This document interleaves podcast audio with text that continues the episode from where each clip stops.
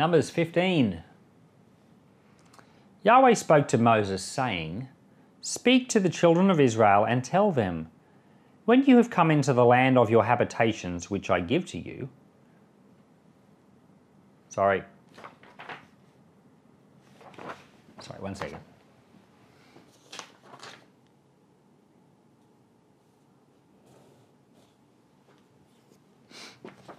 Sorry, start again. Numbers 15.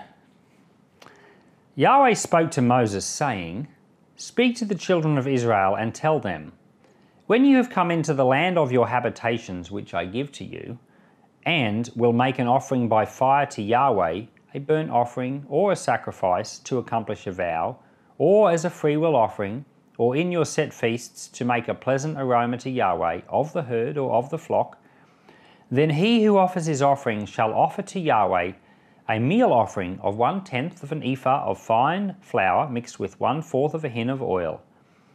You shall prepare wine for the drink offering, 1/4 of a hin, with the burnt offering or for the sacrifice for each lamb. For a ram you shall prepare for a meal offering 2/10 of an ephah of fine flour mixed with a third part of a hin of oil, and for the drink offering you shall offer the third part of a hin of wine of a pleasant aroma to Yahweh. When you prepare a bull for a burnt offering, or for a sacrifice to accomplish a vow, or for peace offerings to Yahweh, then he shall offer with the bull a meal offering of 3/10 of an ephah of fine flour mixed with 1/2 a hin of oil. And you shall offer for the drink offering 1/2 a hin of wine for an offering made by fire of a pleasant aroma to Yahweh.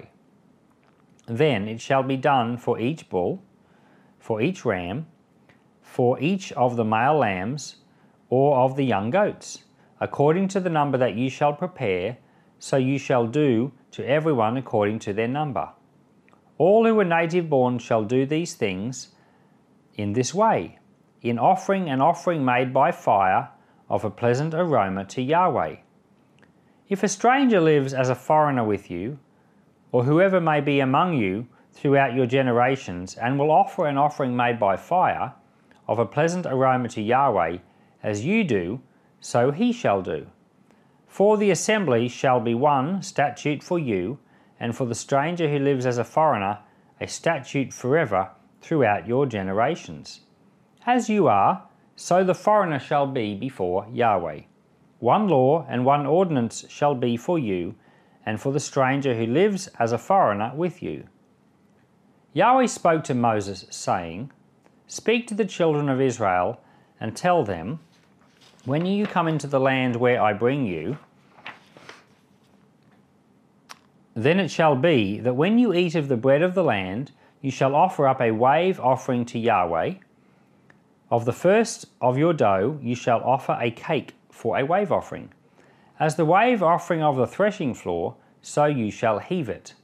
Of your first of your dough you shall give it to Yahweh, a wave offering throughout your generations.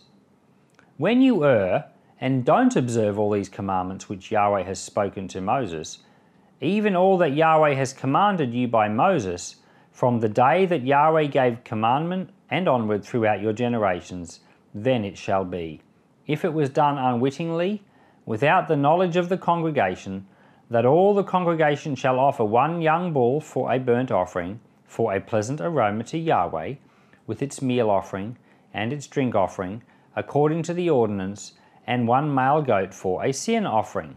The priest shall make atonement for all the congregation of the children of Israel, and they shall be forgiven, for it was an error. And they have brought their offering, an offering made by fire to Yahweh, and their sin offering before Yahweh for their error. All the congregation of the children of Israel shall be forgiven, as well as the stranger who lives as a foreigner among them, for with regard to all the people it was done unwittingly.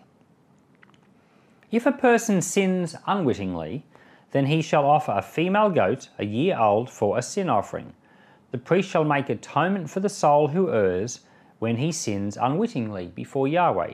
He shall make atonement for him, and he shall be forgiven. You shall have one law for him who does anything unwittingly, for him who is native born among the children of Israel, and for the stranger who lives as a foreigner among them. But the soul who does anything with a high hand, whether he is native born or a foreigner, blasphemes Yahweh. That soul shall be cut off from among his people, because he has despised Yahweh's word and has broken his commandment. That soul shall be utterly cut off. His iniquity shall be on him. When the children of Israel were in the wilderness, they found a man gathering sticks on a Sabbath day. Those who found him gathering sticks brought him to Moses and Aaron and to all the congregation. They put him in custody because it had not been declared what should be done to him. Yahweh said to Moses, "The man shall surely be put to death. All the congregation shall stone him with stones outside of the camp." All the congregation brought him outside the camp and stoned him to death with stones, as Yahweh commanded Moses. Yahweh spoke to Moses, saying, "Speak to the children of Israel and tell them that they should make themselves fringes on the borders of their garments throughout their generations, and that they put on the fringe of each border a cord of blue. It shall be to you for a fringe, that you may see it, and remember all Yahweh's commandments, and do them, and that you don't follow your own heart and your own eyes, after which you used to play the prostitute, so that you may remember and do all my commandments and be holy to your God. I am Yahweh your God, who brought you out of the land of Egypt to be your God. I am Yahweh your God." This chapter talks about a few different things, and I'm going to just want to highlight three of them.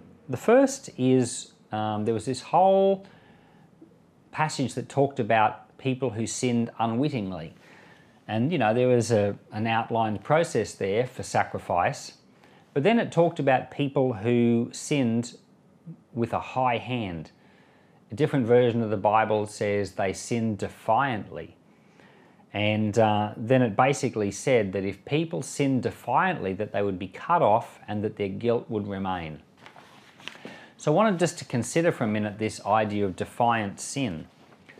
Defiant sin, or high-handed sin in this translation, is not only willful sin, but deliberately willful sin. So I know deliberately and willful sounds like, you know, they're synonyms. It's almost like saying the same thing twice. Like certainly yes, or, you know, something like that. But all of us at times have committed willful sin. And we've all committed unwitting sin. You know, there's times we've sinned and we look back on it and realise and say, "Oh dear, I shouldn't have done that." Or there's times that we've also committed sin willingly, knowing we really shouldn't do something. Or say, for example, at night, you know you should spend some time in prayer, but you're just too tired, so you go to sleep. So there's an example of, you know, willfully, I guess you could say, ignoring the Lord. You know that the Lord, you should give some time to the Lord, you should read the Bible. So we all, that's just one example. There are many examples of willful sin. But what we're talking about here is something like defiantly willful. In other words, say for example, you knew that something really displeased the Lord and you just didn't care at all. In fact, you wanted to defy the Lord. You wanted to do this thing before God's eyes. You know, it's almost like finding out something that displeases someone and deliberately doing the thing to displease them. Sometimes you see this with siblings, that they know certain things that each other doesn't like. It's like, you know, if someone gets given a snack or something by one of their parents, that they go and deliberately eat it in front of their brother or their sister to annoy them. So they know it's going to annoy them and they do it on purpose. And so there are sometimes people that willfully sin, and they're defiant. It's high-handed. It's done deliberately. They know that the Lord doesn't like it, and they don't care, and they want to do it anyway. They've set their heart to sin. And the scriptures say here about this, that they'll be cut off from their people and their guilt remains. Now, some people have said, well, can't the Lord forgive any sin? Well, he can. He can forgive any sin, but the problem is that the Lord responds through grace to repentance. But the problem is that the very nature of this type of a sin is that it's not able to repent. The attitude of the person is the opposite of a repentant attitude. So they're not in a place where they're able to be forgiven. It's not that God can't forgive, but they're not. The attitude of the heart isn't the type of attitude that is able to receive forgiveness. And so that's the reason why their guilt will remain and they will be cut off. If you have committed willful sin, we go to the Lord and we say, Lord, forgive me, I haven't spent enough time with you, or forgive me, Lord, that you might be surrounded by peers that are worldly and you might know that you shouldn't act the way that they want you to act, but you do. And there are many examples of willful sin.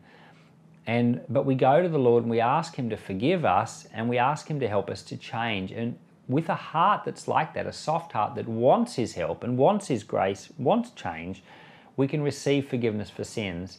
And hopefully, you know, we seek Him until we find the power to overcome that sin. So we need to make sure we cleanse out of our heart all willful sin. If there's any defiance in you, lay it down and let it go so that the Lord's grace and mercy can be extended to you.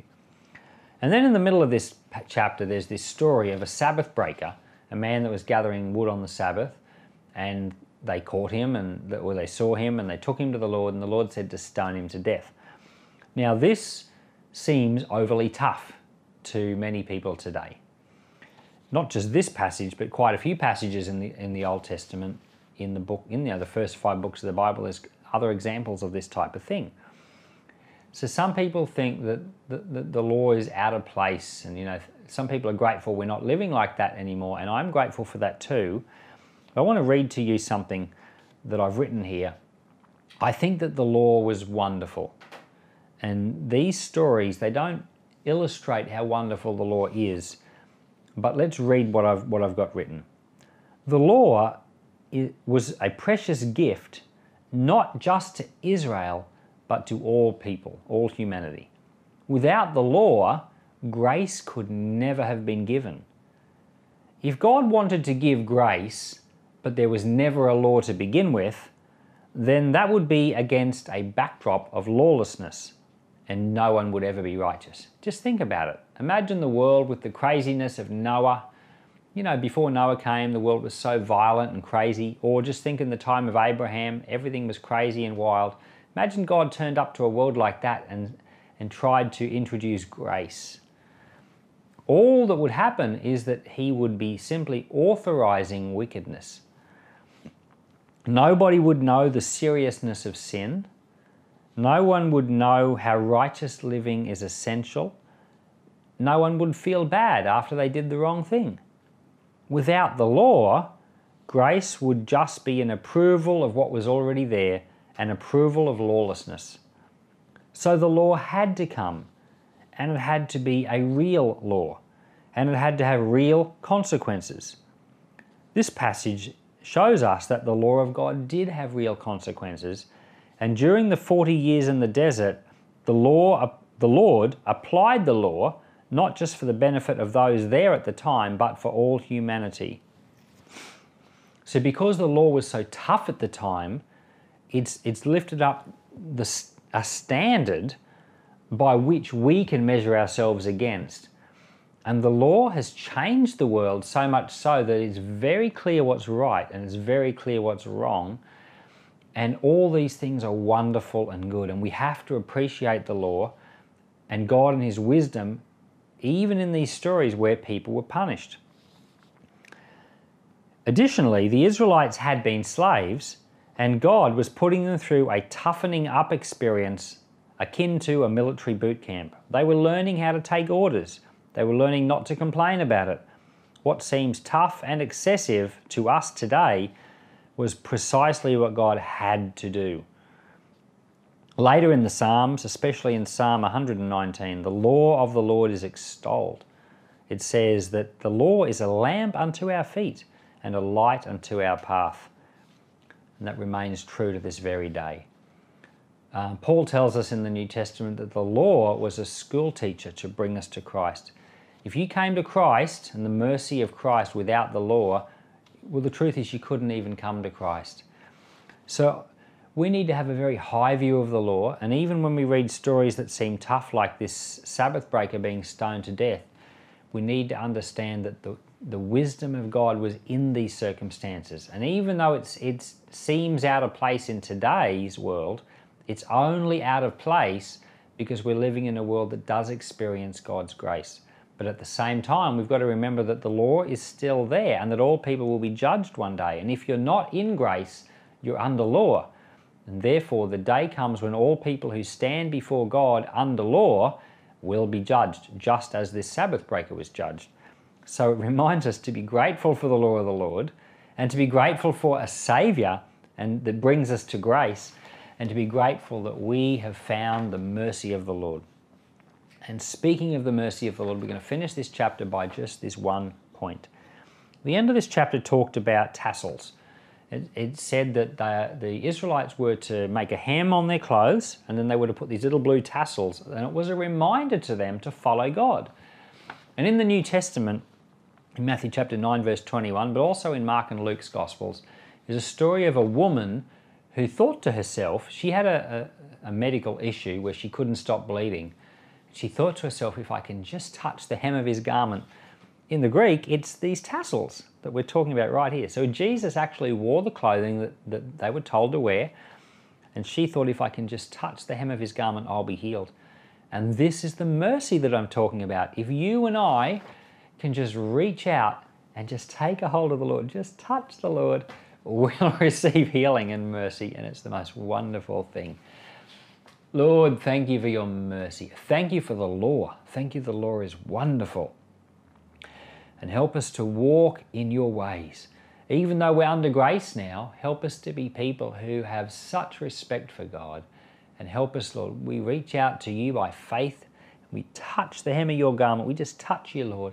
Heal us. Heal our hearts that are so broken and sinful. Lord, heal our minds that are filled with worldliness. Lord, fill us with the Spirit of the Lord. Let your mercy be extended to us in Jesus' name. Amen.